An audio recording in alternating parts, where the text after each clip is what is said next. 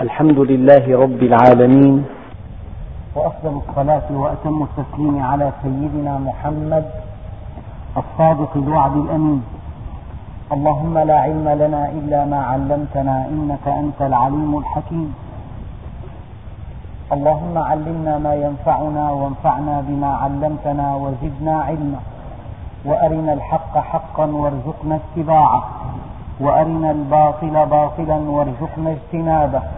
واجعلنا ممن يستمعون القول فيتبعون أحسنه وأدخلنا برحمتك في عبادك الصالحين.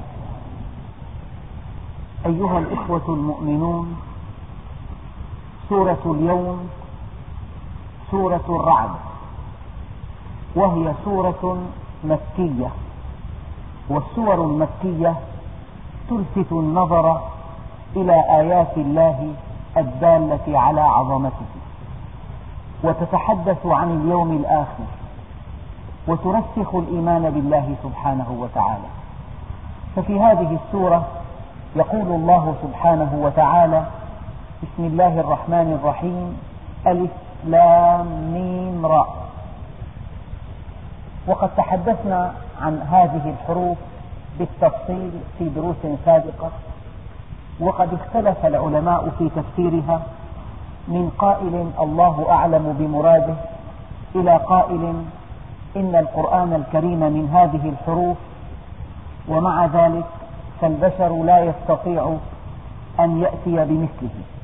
ومن قائل إنها أسماء أوائل أسماء رسول الله صلى الله عليه وسلم إلى ما هنالك من تفسيرات فالقرآن كما تعرفون ليس ملك أحد والقرآن حمال أوجه تلك آيات الكتاب. الكتاب بمعناها الدقيق القرآن الكريم.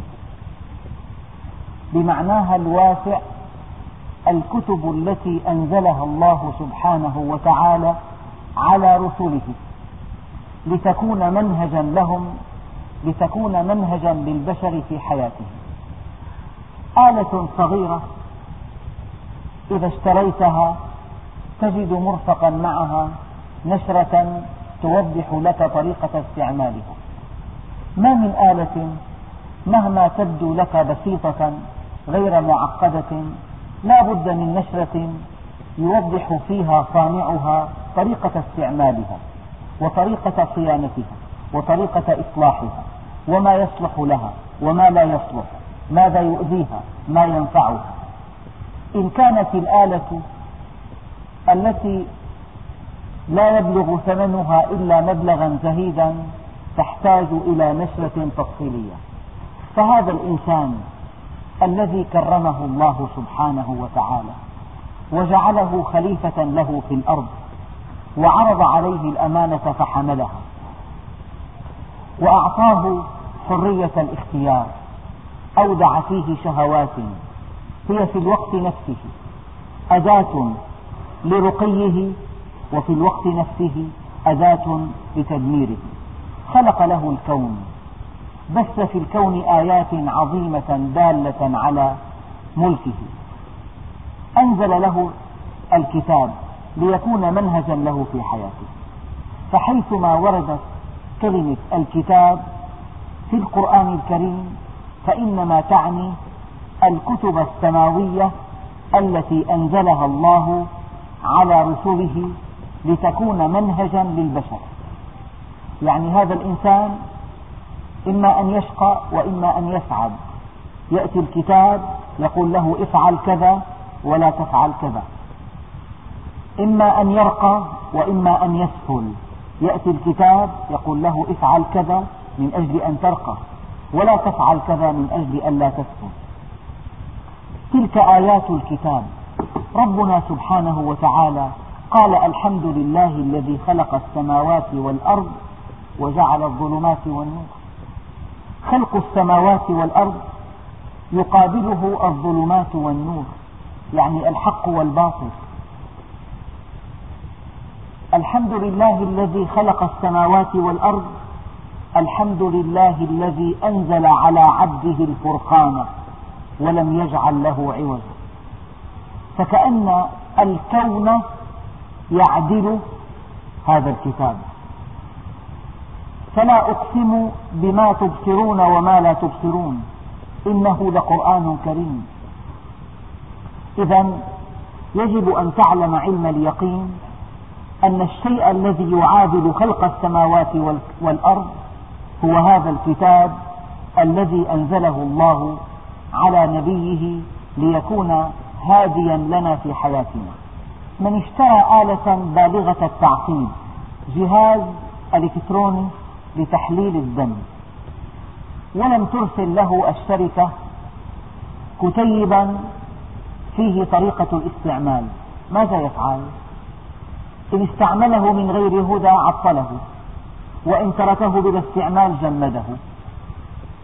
هذه النشرة التي فيها تفصيلات عن طريقة استعمال هذا الجهاز الغالي هي لا تقل قيمة عن الجهاز أبدا بل قد تكون أثمن من الجهاز لأنه من دونها يعطب الجهاز.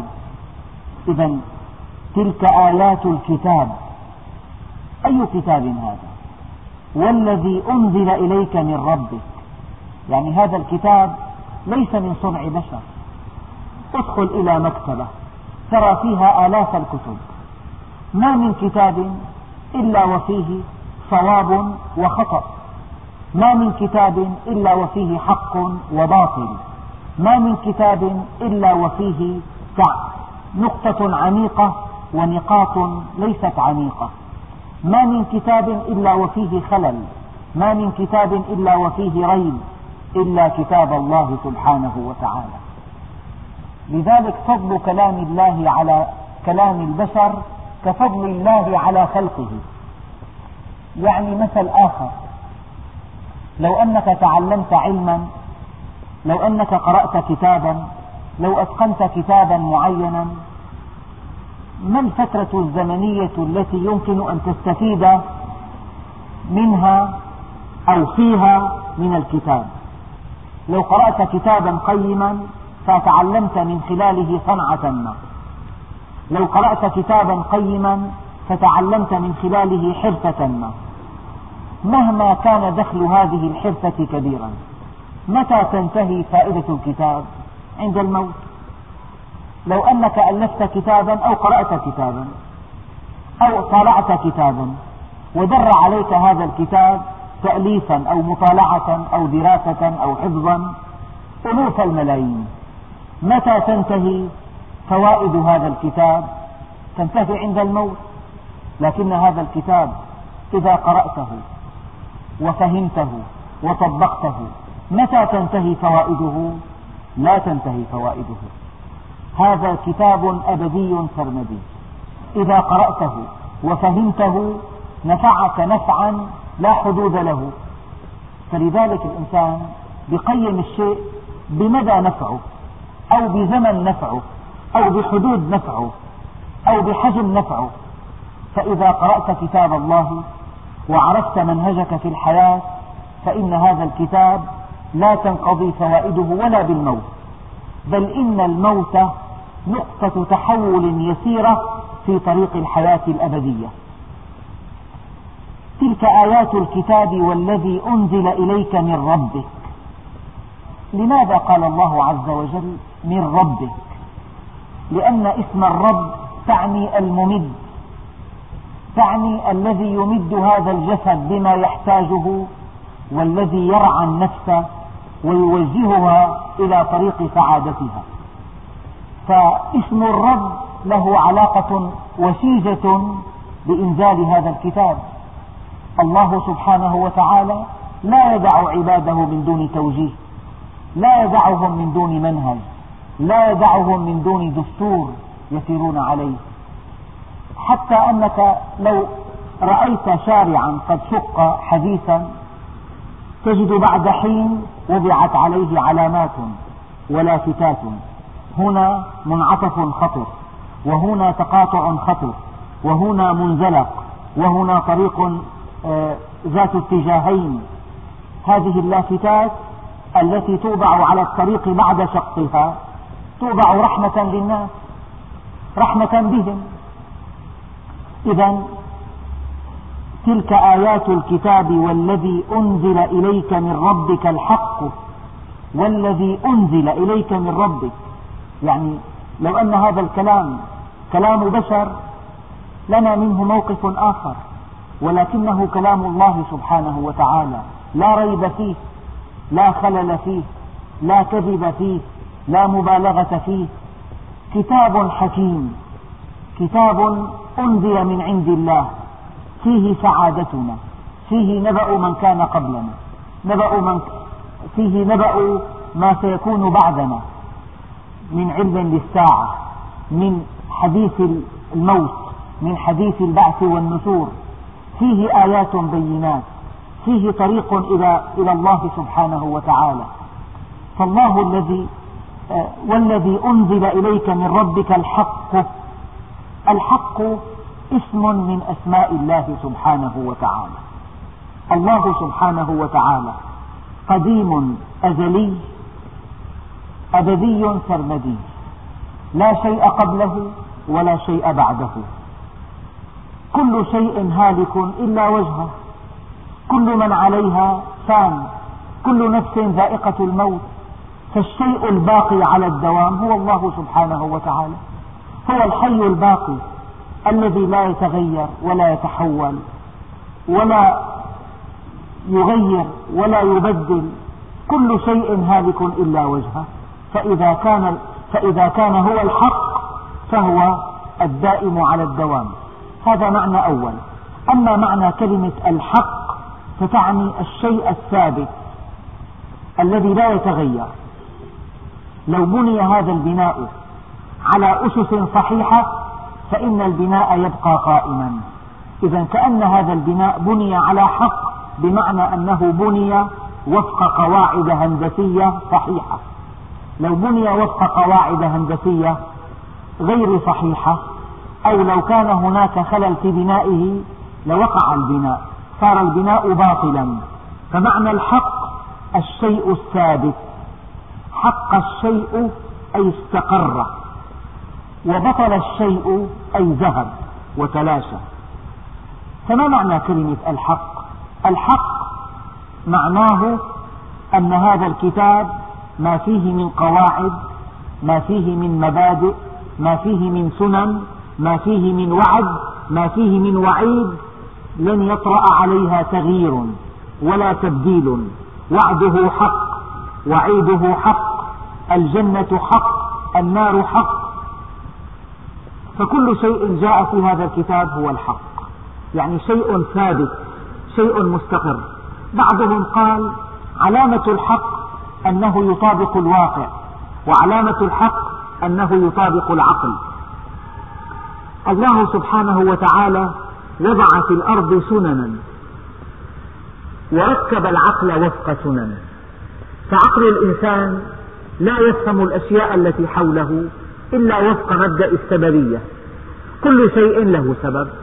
فعقلنا جميعا لا يستطيع أن يفهم شيئا بلا سبب. كذلك خلق الله سبحانه وتعالى. ركب الخلق وفق أسباب. فالمطر له سبب لها سبب والرياح لها سبب ونبات وإنبات النبات له سبب. لا بد من بذرة ولا بد من أن يكون في البذرة رشيم ولا بد من ماء ولا بد من تربة ولا بد من جو لا بد من حرارة من برودة إلى آخره. فإنبات النبات له أسباب. هبوب الرياح لها أسباب. نزول الأمطار لها أسباب. ففي الكون سنة السببية وفي الكون سنة الغائية. ما الغائية؟ أي كل شيء له غاية. كل شيء خلقه الله سبحانه وتعالى خلقه لغاية أرادها. كذلك العقل لا يفهم الأشياء إلا وفق غايات. يعني أنت إذا اطلعت على آلة ورأيت فيها مفتاحا تحس بحاجة دقيقة وماسة إلى معرفة هدف وجود هذا المفتاح. هكذا العقل. لا يفهم الشيء إلا بسبب ولا يفهم الشيء إلا بغاية ولا يقبل التناقض. هذه مبادئ العقل وهذه مبادئ تنتظم الخلق في الأرض. تطابق مبادئ العقل على مبادئ خلق الله سبحانه وتعالى هو ما يجعل من الشيء حقا أي واقعا. لو قلت لك هذا الشيء بلا سبب تقول هذا باطل هذا كلام مرفوض. لا يقبلك عقله لا يقبله عقلك.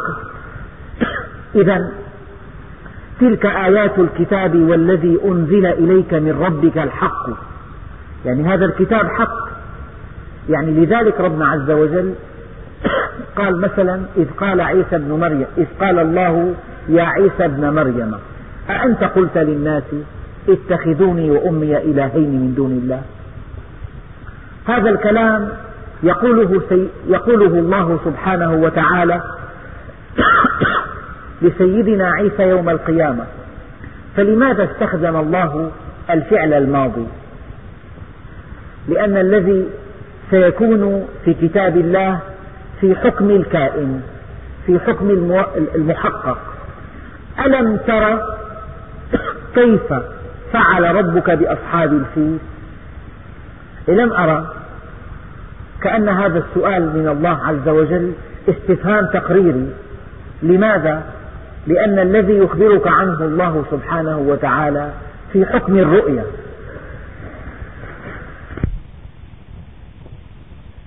معنى الحق يعني إذا وعد الله في كتابه. إنسانا بالحياة الطيبة فالوعد حق. من عمل صالحا من ذكر أو أنثى وهو مؤمن فلنحيينه حياة طيبة. وعده حق.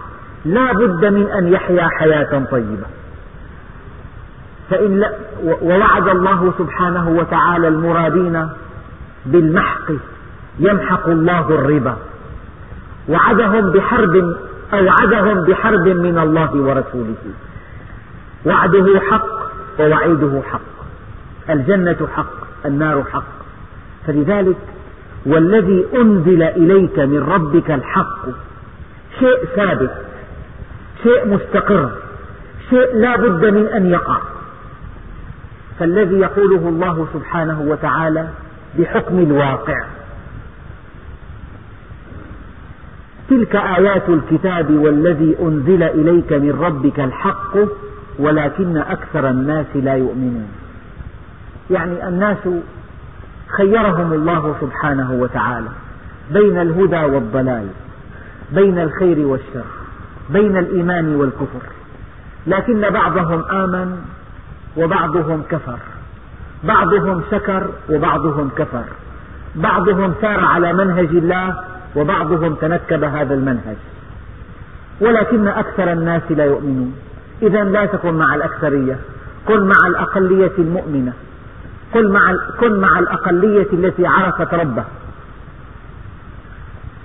من هو ربك الذي أنزل على رسوله هذا الكتاب؟ من هو؟ من هو ربك الذي بعث لك رسولا معه كتاب منهج لك تهتدي به. الله صاحب الأسماء الحسنى. الله الذي رفع السماوات بغير عمل. يعني إذا كان جاء كتاب من صديق لهذا الكتاب حجم إن جاءك الكتاب ممن هو أعلى منك لهذا الكتاب حجم إذا جاءك كتاب من ملك لهذا الكتاب حجم كبير. تقول أهذا خطه؟ يقال لك لا هذا ليس خطه. هذا توقيعه؟ يقال لك نعم هذا توقيعه. إذا تأخذه مأخذا عظيما. فكيف إذا جاءك كتاب من ملك الملوك أيقاس كلام البشر بكلام الله رب العالمين؟ إنسان أحيانا يأمرك بأمر ويتوعدك وإن لم تفعل تطبق عليك المادة الفلانية التي تنص على كذا وكذا. تبادر سريعا إلى تطبيق مواد القانون. فكيف إذا أمرك خالق الكون؟ ماذا تنتظر؟ ألم يأن للذين آمنوا أن تخشع قلوبهم لذكر الله؟ عجيب أمر هذا الإنسان. أمر البشر يأخذه مهتما ملء سمعه وبصره يطبقه بحذافيره يخشى مغبة مخالفته. أما أمر خالق البشر أمر الذي بيده ملكوت كل شيء أمر الذي إليه يرجع الأمر كله. أمر الذي خلقك من تراب ثم من نطفة ثم سواك رجلا. أمر الذي إليه المصير أمر الذي إليه مصيرك إلى الأبد. هناك تلكؤ في تطبيق أمره. من أين أنزل؟ من عند من هذا الكتاب؟ من عند رب العالمين. من رب العالمين؟ الله الذي رفع السماوات بغير عمد ترونه. يعني لو أنك التقيت بمهندس وقال لك صديقك هذا فلان ماذا يفعل اسمه؟ تقول له تشرفنا. قال لك هذا المهندس فلان. كلمة المهندس فلان ربما رفعته في نظرك إلى مستوى أعلى. إذا قال لك هذا المهندس أنشأ أطول جسر في العالم بين قارتين. جسر معلق. تسير من تحته السفن مهما عظمت. جسر بين آسيا وأوروبا على البوسفور. إذا قيل لك هذا هو فلان الفلاني الذي صمم ونفذ هذا الجسر تمتلئ تعظيما له. فإذا قيل لك وهو الذي أنشأ نفقا تحت البحر بين فرنسا وبريطانيا تحت بحر المانش نفق تحت البحر تسير به السيارات يقول لك هذا هو وهو الذي أنشأ قاعدة في البحر الشمال لاستخراج النفط. في البحر قاعدة فيها موظفين وفيها آبار وفيها نفط وهو الذي نقل بناء من مكان إلى آخر. بناء عشرون طابق نقله مئة متر. كيف نقله؟ كلما ذكر لك هذا الصديق عن هذا المهندس أعمال ضخمة قام بها يكبر في عينك وتمتلئ نفسك إعجابا به. هذا مهندس فإذا قال الله عز وجل الله الذي رفع السماوات بغير عمد ترونها. ما حجم الشمس؟ مليون وثلاثمئة ألف مرة تزيد عن حجم الأرض. يعني الشمس وحدها تتسع إلى مليون وثلاثمئة ألف أرض. طيب ما حجم الأرض؟ انظر إلى سوريا على الخارطة أو انظر إلى سوريا على الكرة الأرضية المجسمة. حجمها لا يتسع لكلمة دماسكس أبدا. حجم سوريا كلها لا يتسع لاسم عاصمتها. إذا رأيت إلى سوريا على الخارطة حجمها إلى آسيا صغير. هناك آسيا وهناك أوروبا وهناك إفريقيا وهناك أمريكا وهناك أستراليا وهناك القارة السادسة في الجنوب. وهذه القارات الخمس تعدل خمس الأرض وأربعة أخماسها بحر. والأرض شبهوها بذرة عالقة في هواء الغرفة في أيام الشتاء. إذا دخلت الشمس إلى غرفتك وكنست أرض الغرفة ترى في, جو الغرفة ذرات لا وزن لها. ذرات لا وزن لها عالقة في سماء الغرفة. الأرض أحد هذه الذرات. فإذا نظرت إلى قلب العقرب هكذا قال عنه العلماء الشمس والأرض مع المسافة بينهما يتسع لهما هذا النجم الذي اسمه قلب العقرب. إذا نظرت إلى مجرتنا درب التبان فيها مليون مليون كوكب أو نجم طول 150 ألف سنة ضوئية. بيننا وبين القمر ثانية ضوئية واحدة. بيننا وبين الشمس ثماني دقائق. المجموعة الشمسية ثلاثة عشرة ساعة. ثلاثة عشرة ساعة. درب التبان طوله 150 ألف سنة ضوئية. من هذه المجرة هناك مليون مليون مجرة. قبل أيام قرأت في صحيفة مقالا مترجما إلى اللغة العربية عن أحدث مجرة تم اكتشافها. قال هذه المجرة كانت في مكانها الذي أرسلت منه ضوءها قبل اثني عشر ألف مليون سنة ضوئية 12 ألف مليون سنة ضوئية. كانت. الآن أين هي؟ لا نعرف. هذا الضوء كان قبل اثني عشر ألف مليون سنة. الآن وصل إلينا. وقالوا لا بد أن هناك مجرات منذ أن خلقت وحتى الآن لم يصلنا ضوءها بعد. لا زال ضوءها في الطريق. والضوء يقطع 300 ألف كيلومتر في الثانية الواحدة. الله صاحب الأسماء الحسنى. صاحب الأسماء الحسنى. رفع السماوات.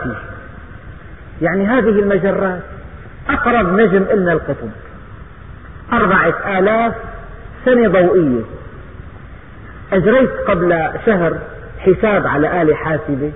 ترجمت الرقم هذا أربعة آلاف سنة ضوئية. ترجمته إلى زمن نستغرقه في السفر إليه عن طريق السيارة فرضا. نحتاج إلى سبع عشرين ألف مليون مليون سنة كي نصل إليه. السيارة يعني الله الذي رفع السماوات بغير عمد ترونه. لهذه الآية معنيان. المعنى الأول الله الذي رفع السماوات بغير عمد. ما في أعمدة. بقدرته.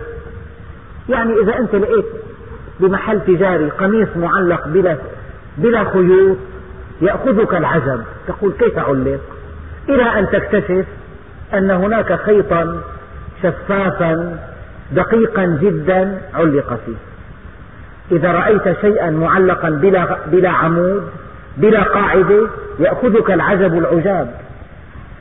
هذه السماوات من رفعها؟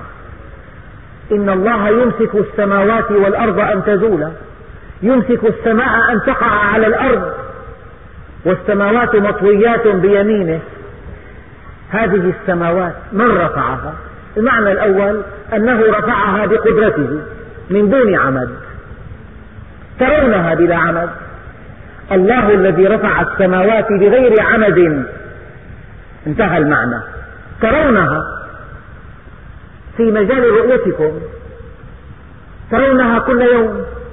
والمعنى الثاني الله الذي رفع السماوات والأرض والسماوات بغير عمد ترونها يعني هناك عمد لكنكم لا ترونها نوضح هذا. لو جئت بكرة بقطعتين من المغناطيس. ذات حجم واحد. وكلفناك وقد وضعت هاتين القطعتين على سطح كهذه الطاولة.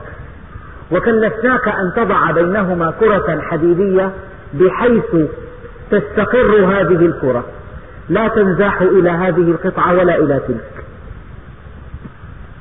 إنك قبل كل شيء تبحث عن المسافة بين هاتين القطعتين. ثم تبحث عن منتصف هذه المسافة. لو أن الكرة الحديدية انجذبت. مليمتر واحد إلى الجهة اليمنى لتابعت انجذابها أن, أن تضع كرة مستقرة بين قطعتي مغناطيس هذا شيء يصعب عليك. فإن كانت القطعتان متفاوتتين في الحجم هي بدها حسابات معقدة جدا لأن الانجذاب له علاقة بالكتلة والمسافة. هذه كتلتها أكبر هذه كتلتها أصغر. يجب أن تحسب التفاضل بين الكتلتين. ثم تختار مكانا ثم تفاجأ أن هذا المكان غير صحيح بدليل أنها انجذبت. هل تستطيع أن تضع كرة في نقطة لا تنجذب لا إلى هذه الكتلة ولا إلى هذه؟ أمر صعب جدا. لو أنك كلفت أن تضع كرة بين ثلاث كتل متفاوتة في الحجوم لكان هذا مستحيلا. مستحيل أن تجعل كرة حديدية تستقر بين ثلاث كتل مغناطيسية متفاوتة في الحجم. لو كلفناك أن تضع هذه الكرة في الفضاء بين كتلتين عموديا هذا شيء يبلغ حد المستحيل. لو حركنا هذه الكتل وقلنا لك اجعل هذه الكرة تستقر مع التحريك لكان هذا شيء عجيب جدا.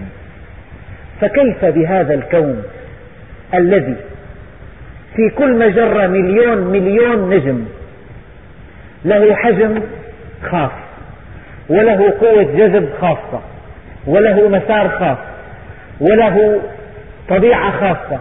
هذا طبيعته غازية هذا طبيعته صلبة هذا كوكب ملتهب هذا كوكب منطفئ. وكيف أن محصلة هذه الكواكب أنها مستقرة. استقرار حركي وهذا من من أعظم أنواع الاستقرار. الاستقرار الحركي. الاستقرار السكوني سهل جدا. ضع هذا هذا الشيء على الطاولة يستقر. لكن هذه الكواكب كلها تدور بحجوم متفاوتة بمسارات متفاوتة بطبيعة متفاوتة. بقوة جذب متفاوتة. الله سبحانه وتعالى في آية أخرى يقول إن الله يمسك السماوات والأرض أن تزولا. قد يتبادر إلى الذهن أن معنى كلمة تزول أي تتلاشى لا. زوال الشمس عن كبد السماء يعني انحرافها. إن الله يمسك السماوات والأرض أن تزولا. قد يتبادر إلى الذهن أن معنى كلمة تزول أي تتلاشى لا. زوال الشمس عن كبد السماء يعني انحرافها. يعني كل كوكب في الكون له مسار يسير عليه لا يحيد عنه ولا درجة. لو حاد عنه درجة لاختل نظام الكون. يعني هناك مسار دقيق جدا. والدليل أنك تعرف قبل, قبل شهور أن الأرض سوف تشرق عليها الشمس اليوم 28 أيلول مثلا الساعة ستة وأربع دقائق. لولا أن الأرض لها مسار دقيق دقيق لا تحيد عنه ولا درجة خلال آلاف ملايين السنين لما أمكن بني البشر أن يتنبأوا بأوقات الشروق والغروب. أدق ساعة في العالم تضبط على مسير بعض النجوم. إذا في الساعة تخطئ في العام ثلاث ثواني. أما هذا الكوكب العملاق الذي يقطع مئات ألوف ملايين الألوف لا يحيد عن مساره ولا درجة. مذنب هذه. هذا المذنب كشفه العلماء قبل الميلاد بستة قرون تقريبا. يعني في القرن السادس قبل الميلاد ومع ذلك منذ أن كشفه العلماء مساره ستة وسبعين سنة لا تزيد ولا تنقص فربنا عز وجل قال الله هل تعرف هذا الكتاب من عند من؟ يعني أيام الإنسان بيحتاج هل تعرف أن هذا الأمر من عند من؟ إذا كنت في الخدمة الإلزامية وكان هذا الأمر من عند عريف له وقع في عندك أم إن كان من عند أعلى رتبة في الكتيبة فله وقع آخر. هل تعرف هذا الكتاب من عند من؟ الله الذي رفع السماوات بغير عمد ترونها. إما أن تأخذ المعنى الأول الله الذي رفع السماوات بغير عمد بقدرته. ترونها. ترونها أيها البشر بغير عمد. أو الله الذي رفع السماوات بغير عمد ترونها. إذا قلنا بغير عمد ترونها أي هناك عمد لا ترونها. وهذه العمد هي قوى التجاذب بين الكواكب. قوة الجاذبية. ما الذي يجعل هذه القطعة تسقط؟ أن كل شيء على الأرض ينجذب إلى مركزها. وهذه آية من آيات الله الدالة على عظمته. لو أننا ركبنا مركبة فضائية نصل في الفضاء بين الأرض والقمر إلى نقطة تسمى نقطة انعدام الجاذبية. الشيء بلا وزن تمسك هذا المنزيل يبقى في مكانه. لا يسقط. تمسك شيئا ثقيلا يبقى في مكانه. فارتباط الأشياء بالأرض من نعم الله سبحانه وتعالى. أمن جعل الأرض قرارا؟ من جعل الأشياء تستقر عليها؟ أليس الله سبحانه وتعالى الذي أعطاها قوة الجذب أمن جعل الأرض قرارا؟ أي كل شيء يستقر على الأرض. تضع هذه القطعة هنا تبقى في مكانها. تضع هذه الطاولة هنا تبقى في مكانها. تضع هذا الكرسي هنا. لو أنك جئت إلى البيت ورأيت الكرسي في السقف كيف تنزله؟ لولا قوى الجذب لوقعت في حيرة كبيرة. تضع الأشياء قبل أن تخرج في مكانها تعود فإذا هي في السقف كلها. يعني شيء صعب جدا. أمن جعل الأرض قرارا جعل كل شيء كل شيء مرتبط بالأرض. هذا معنى أول. المعنى الثاني أمن جعل الأرض قرارا. يعني هناك استقرار تام أرقى أنواع الطائرات لا بد من أن تهتز. أرقى أنواع السيارات. أحدث موديل. أوزن نوع. لا بد من بعض الاهتزاز في السير.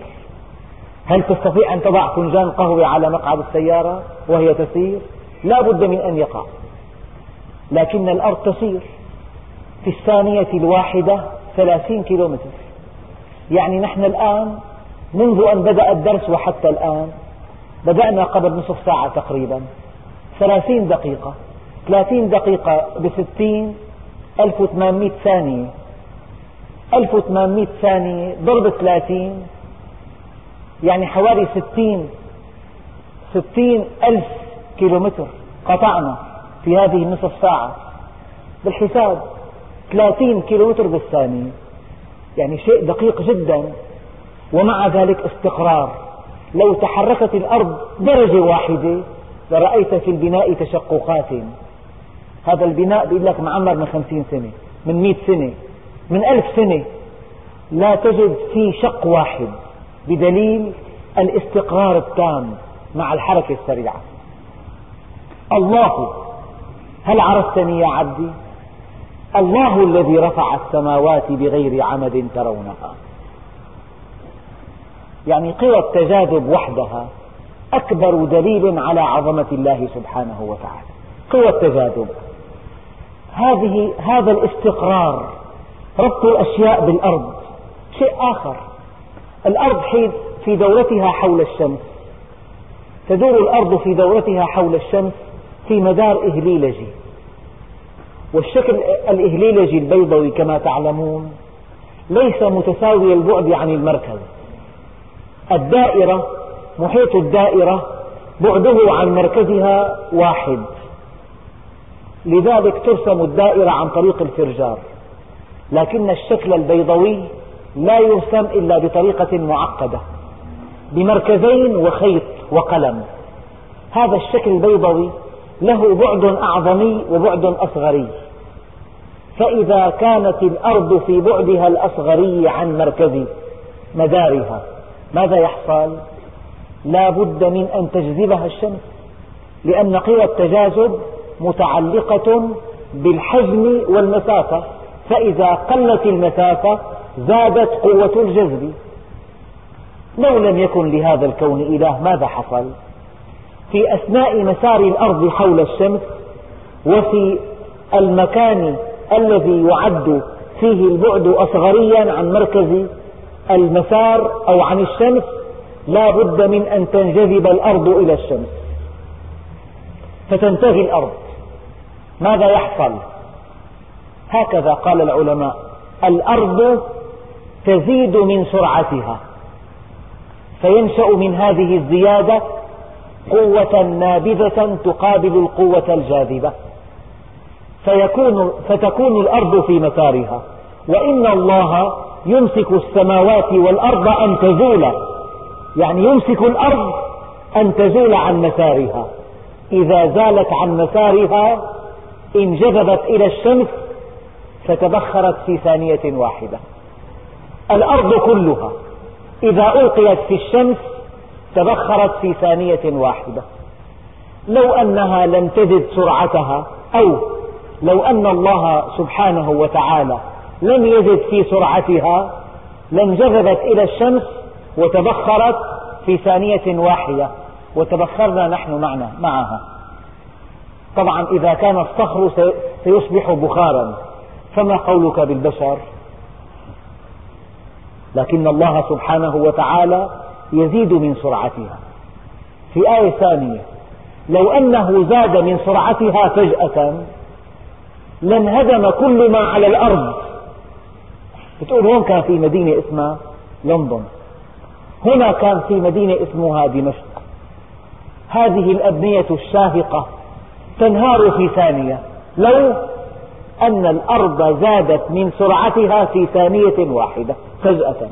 لكن الله اللطيف يزيد من سرعتها تدريجيا. وينقص من سرعتها تدريجيا. الزيادة التدريجية تؤكد اسمه اللطيف. والنقص التدريجي يؤكد لطفه. والزيادة والنقصان تؤكد علمه. والتحريك يؤكد قدرته. الكون مظهر لأسماء الله الحسنى. الله الذي رفع السماوات بغير عمد ترونها ثم استوى على العرش. الاستواء معلوم والكيف مجهول. بلا تجسيد ولا تعطيل. هناك من جسد وهناك من عطل.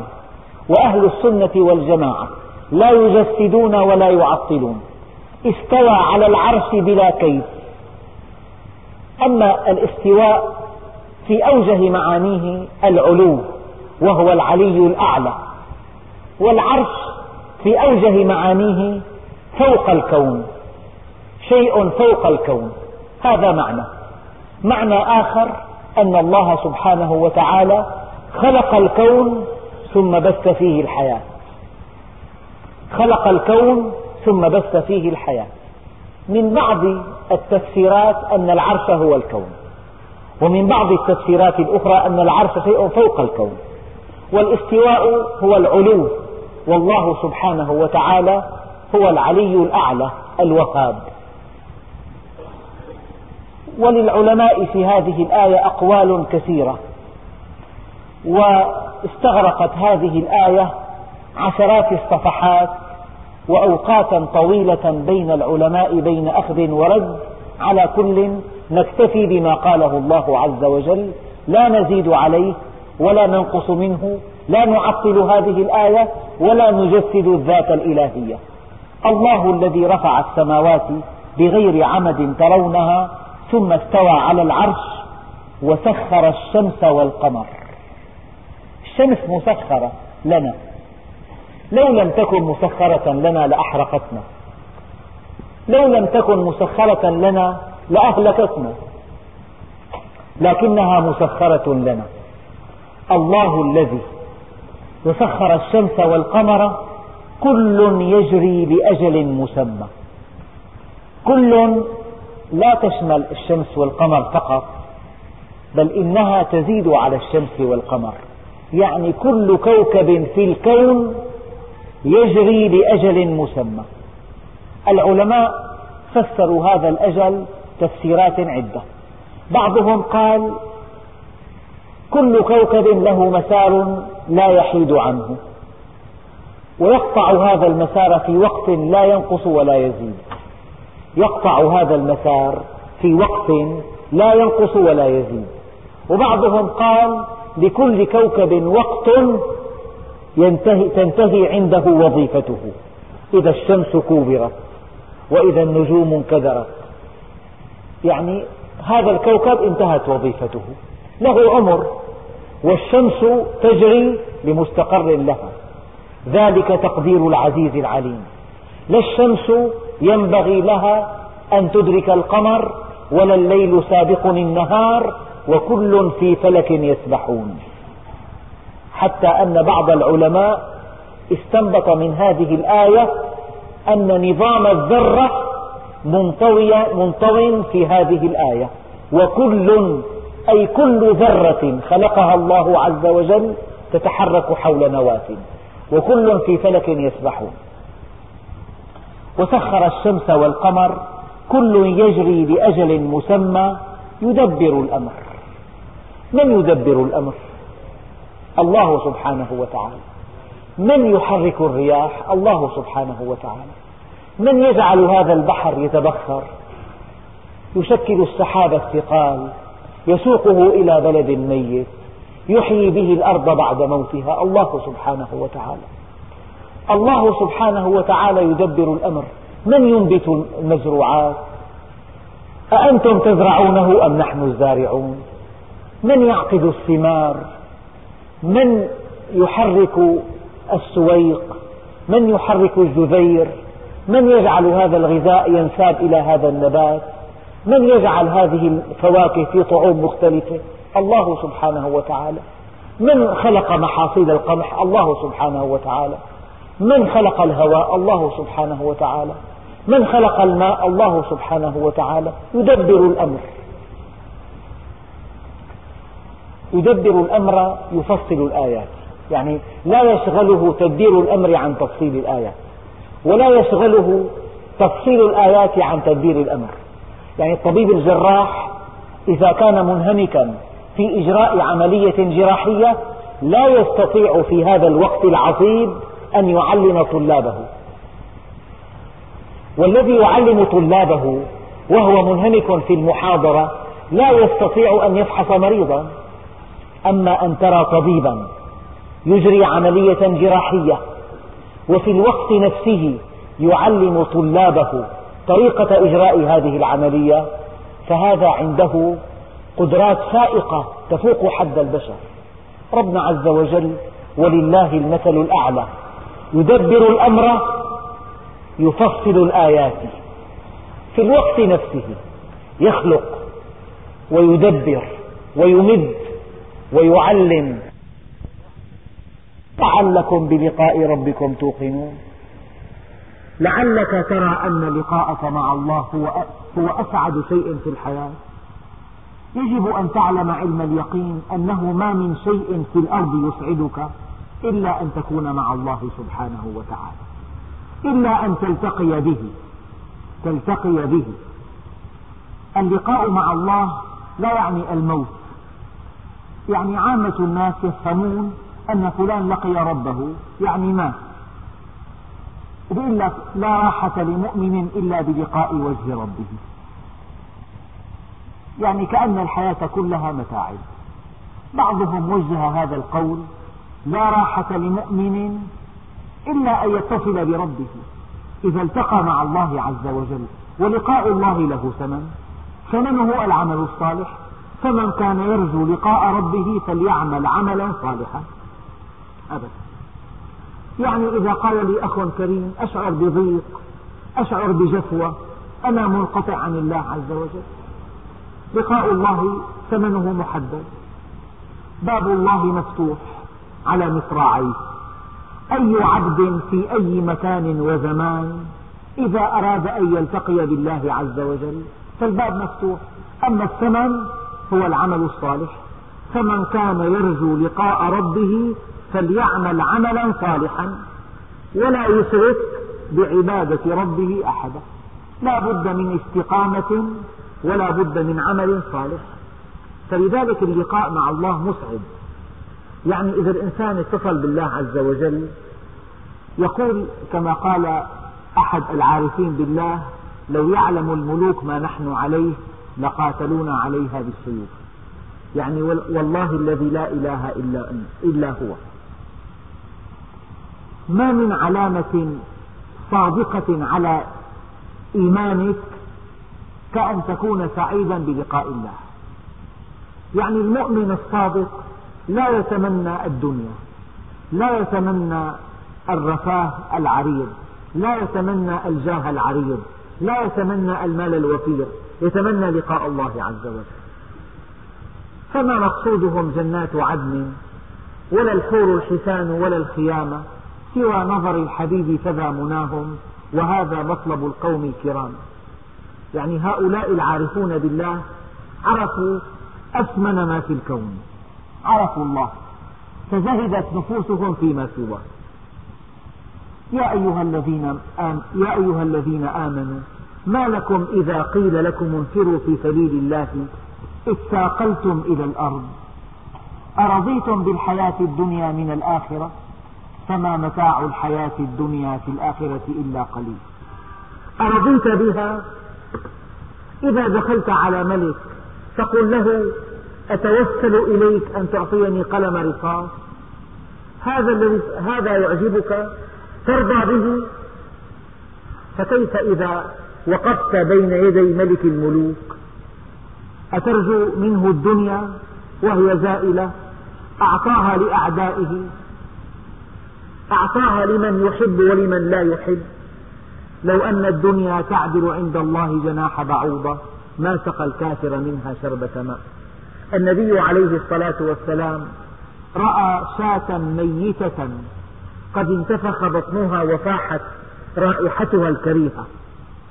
فقال عليه الصلاة والسلام انظروا إلى هذه الشاة كم هي هينة على أهلها. والذي نفس محمد بيده للدنيا أهون على الله من هذه الشاة على أهلها. لا شأن لها عند الله. لو أن الدنيا فلينظر ناظر بعقله أن الله أكرم محمدا أم أهانه حين زوى عنه الدنيا. فإن قال أهانه فقد كذب وإن قال أكرمه فلقد أهان غيره حيث أعطاه الدنيا. يا بني ما خير بعده النار بخير وما شر بعده الجنة بشر. وكل نعيم دون الجنة محفور وكل بلاء دون النار عافية. إذا عرفت الله سبحانه وتعالى فأنت أسعد السعداء. سيدنا علي كرم الله وجهه يقول المال نعمة وأفضل من المال نعمة الصحة وأفضل من نعمة الصحة نعمة الإيمان. والفقر بلاء وأشد من الفقر المرض. وأشد من المرض الكفر. فإذا كنت مؤمنا فعلى الدنيا السلام. هذا الذي عرفك يا رب ماذا فاته؟ والله ما فاته شيء. وهذا الذي لم يعرفك يا رب ماذا حصل؟ والله لم يحصل شيء. ابن آدم اطلبني تجدني. فإذا وجدتني وجدت كل شيء. وإذا فتك فاتك كل شيء. وأنا أحب إليك من كل شيء. يعني ليس في الكون إلا حقيقة واحدة هي الله. فإذا عرفته فقد نجحت وإذا غاب عنك أو غبت عنه فقد شقيت. وعندئذ لا تنفع الدنيا ولا ما كان من الدنيا. لعلكم بلقاء ربكم توقنون. خلق لك شمس. سخر الشمس والقمر. خلق نجوم. خلق مجرات. خلق مذنبات. خلق أمطار. خلق رياح. خلق نبات. خلق أطيار. خلق أسماك. خلق إنسان. خلق لك من نفسك زوجة. أنجبت طفلا لك كالزهرة. تعرف أصله من ماء مهين. هذا الطفل يتكلم يتحرك يضحك يبكي.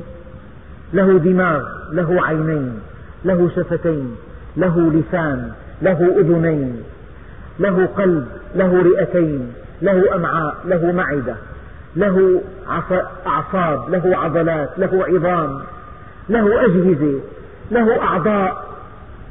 خلقك من أجل أن تعرفه. من أجل أن تعرفه. ما عرفته؟ أرسل زلازل. أرسل فيضانات أثار براكين. قل هو القادر على أن يبعث عليكم عذابا من فوقكم. من أجل أن تعرفه. ما عرفته. أو من تحت أرجلكم.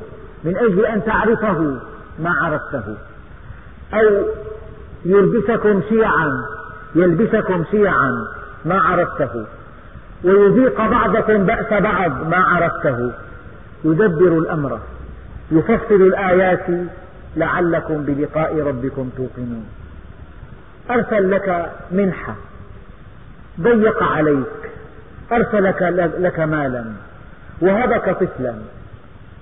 غاب عنك هذا الطفل من أجل أن تعرفه. إذا الله الذي رفع السماوات بغير عمد ترونها ثم استوى على العرش وسخر الشمس والقمر كل يجري لأجل مسمى يدبر الأمر يفصل الآيات لعلكم بلقاء ربكم توقنون. وهو الذي مد الأرض. جعلها ممتدة. ليس في الأشكال الهندسية إلا شكلا واحدا. الخطوط السطحية ممتدة لا تنقطع وهو الشكل الكروي. هذه الآية دليل على أن الأرض كرة. امسك قلما من الرصاص وامسك كرة وخط على هذه الكرة خطا وتابع الحركة. الخط لا ينقطع لا ينقطع أبدا. الخط ممتد وهو الذي مد الأرض. هذا المعنى الأول. يعني الشكل الهندسي الوحيد الذي تمتد عليه الخطوط بلا انقطاع هو الشكل الكروي. إذا الأرض كرة. المعنى الثاني من رحمة الله بك جعلها كرة كبيرة. فالأرض أمامك منبسطة وكأنها منبسطة. إذا مد الأرض جعلها ممتدة أمامك ليسهل عليك زرعها. وبناء بيتك فيها والسكنى فيها والحركة. هذا الذي يشتري أرضا من من سفح جبل يجد صعوبة كبيرة في زراعتها. وهو الذي مد الأرض إذا جعلها ممتدة جعلها منبسطة جعلها كروية. وهو الذي مد الأرض وجعل فيها رواسي. يعني لولا هذه الجبال. كيف تتحرك الأنهار؟ وفق نظام الأواني المستطرقة. لولا الجبل لما سال النهر لأن الجبل مكان مرتفع وبحسب نظام الجاذبية الماء يتحرك من الأعلى إلى الأدنى. وهو الذي مد الأرض وجعل فيها رواسي. الأرض من دون جبال تضطرب في دورانها تأتي الجبال فتجعل دورانها مستقرا. تأتي الجبال فتجعل دورانها مستقرا. شيء آخر في الجبال وألقى في الأرض رواسي أن تميد بكم هذا هو المعنى. والجبال أيضا جعلها الله أوتادا. معنى أوتادا أن هذه الطبقات السطحية لولا الجبال لاضطربت بفعل الدوران لأن الدوران يسبب حركة في طبقات الأرض وكل طبقة لها قوامها ولها كثافتها فإذا اختلفت كثافات الطبقات تحركت حركات متباينة فاضطربت الأرض. تأتي الجبال كالأوتاد تثبت هذه الطبقات بعضها ببعض. فالله سبحانه وتعالى جعل الجبال أوتادا. وجعل الجبال رواسي أن تبيد بكم. والشيء الغريب أنه حيثما حيثما وردت في الأعم الأغلب كلمة الجبال أردفها الله بالأنهار لأن, لأن مستودع الأنهار في الجبال. يعني لو أن أحدنا دخل إلى بعض المغارات السياحية في لبنان مغارة هذه المغارات هي مستودعات للماء العذب. صخور إسفنجية. هذه الصخور فيها مواد معدنية تنحل في الماء. فإذا انحلت في الماء صار الماء معدنيا صالحا للشرب. في فلور في كالسيوم في منغنيزيوم لذلك المياه التي تحل من البحر ليست صالحة للشرب إطلاقا. لماذا؟ لأنها خالية من هذه المعادن. لكن الله سبحانه وتعالى جعل المياه في أعماق الجبال وحل فيها بعض المعادن من أجل أن تكون هذه التركيبات المعدنية أو الأملاح المعدنية فيها قوام حياتنا. لولا الفلور لما بقي في فم أحدنا سن. المادة التي تقي نخر الأسنان هي الفلور. يجب أن تكون في الماء بنسب قليلة جدا. فالفلور والكالسيوم والمنغنيزيوم كلها في الماء محلولة. فربنا عز وجل جعل الجبال مستودعات للمياه العذبة. لكن هذا المستودع لو تصورنا أنه مستودع مجوف كما يتخيل بعضنا لكان من جراء ذلك أن ضغط الماء يصدع الجبل فتخرج المياه دفعة واحدة فتغرق المدينة.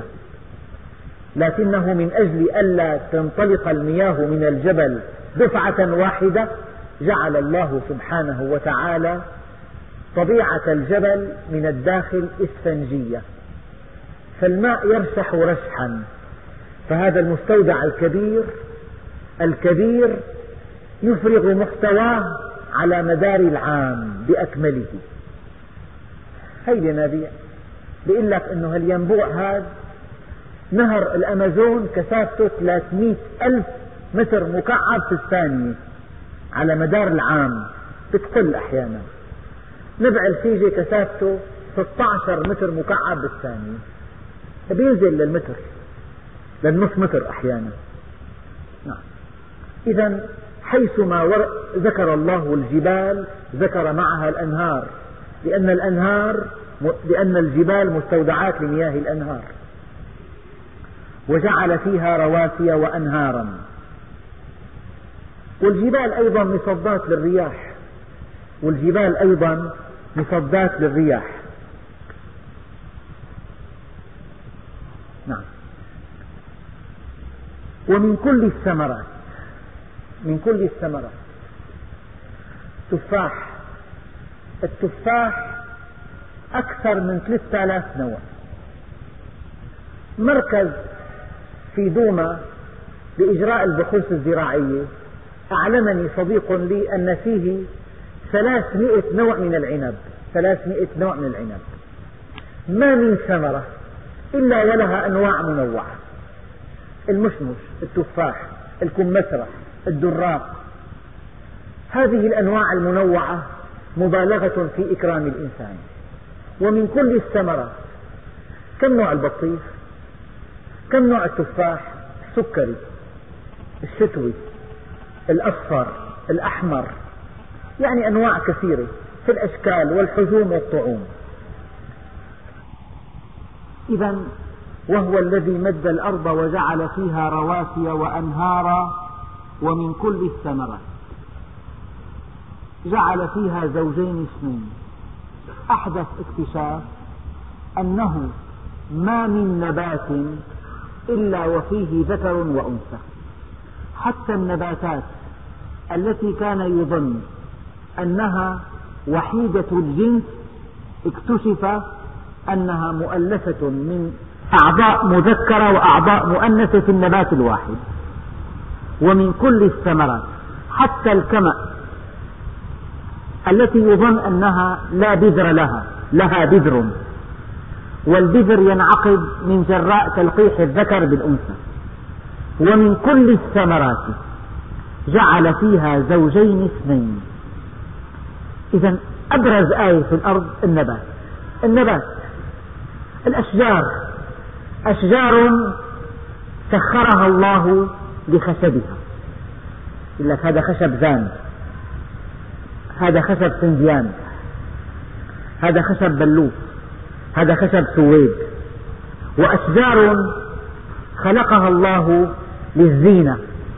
الأشجار الحراجية تعمر مئة عام. مئة عام. وأجريت بعض الدراسات أن الشجرة الواحدة تقدم خدمات للإنسان ما يزيد عن 290 ألف مليون دولار في مئة عام. تسليت التربة وترطيب الجو. لو أردنا أن نرطب الجو آليا أرقام مذهلة.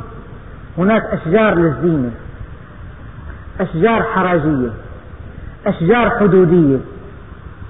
أشجار من أجل أن تقطف ثمارها. ما ثمارها؟ ليف. أشجار من أجل أن تنظف أسنانك بها. عود الأراك أشجار من أجل أن تنظف ما بين الأسنان. الخلة أشجار من أجل أن تأكل من ثمراتها. نباتات من أجل أن تأكل من, خضرا من, من, من ثمراتها أيضا. الخضروات. نباتات تعطيك المحاصيل القمح والشعير. يعني الحديث عن النبات لا ينتهي. الله سبحانه وتعالى جعل أبرز آية في الأرض هي النبات وهو الذي مد الأرض وجعل فيها رواسي وأنهارا ومن كل الثمرات جعل فيها زوجين اثنين يغشي الليل النهار والليل والنهار آية كبرى في الأرض. معنى ذلك هناك دوران حول النفس هناك دورة الأرض حول نفسها. وهناك الشمس فمن جراء الشمس والأرض ودورة الأرض حول نفسها ينشأ الليل والنهار. إن في ذلك لآيات لقوم يتفكرون. صار التفكر عبادة صار التفكر فرض صار التفكر طريق إلى الله سريع. فكر في هذه الآيات دقق فيها استكشف عظمة الله من خلالها. إنما يخشى الله من عباده العلماء. إنما أداة قصر وأداة حصر فالعلماء وحدهم ولا أحد سواهم يخشون الله سبحانه وتعالى. والحمد لله رب العالمين.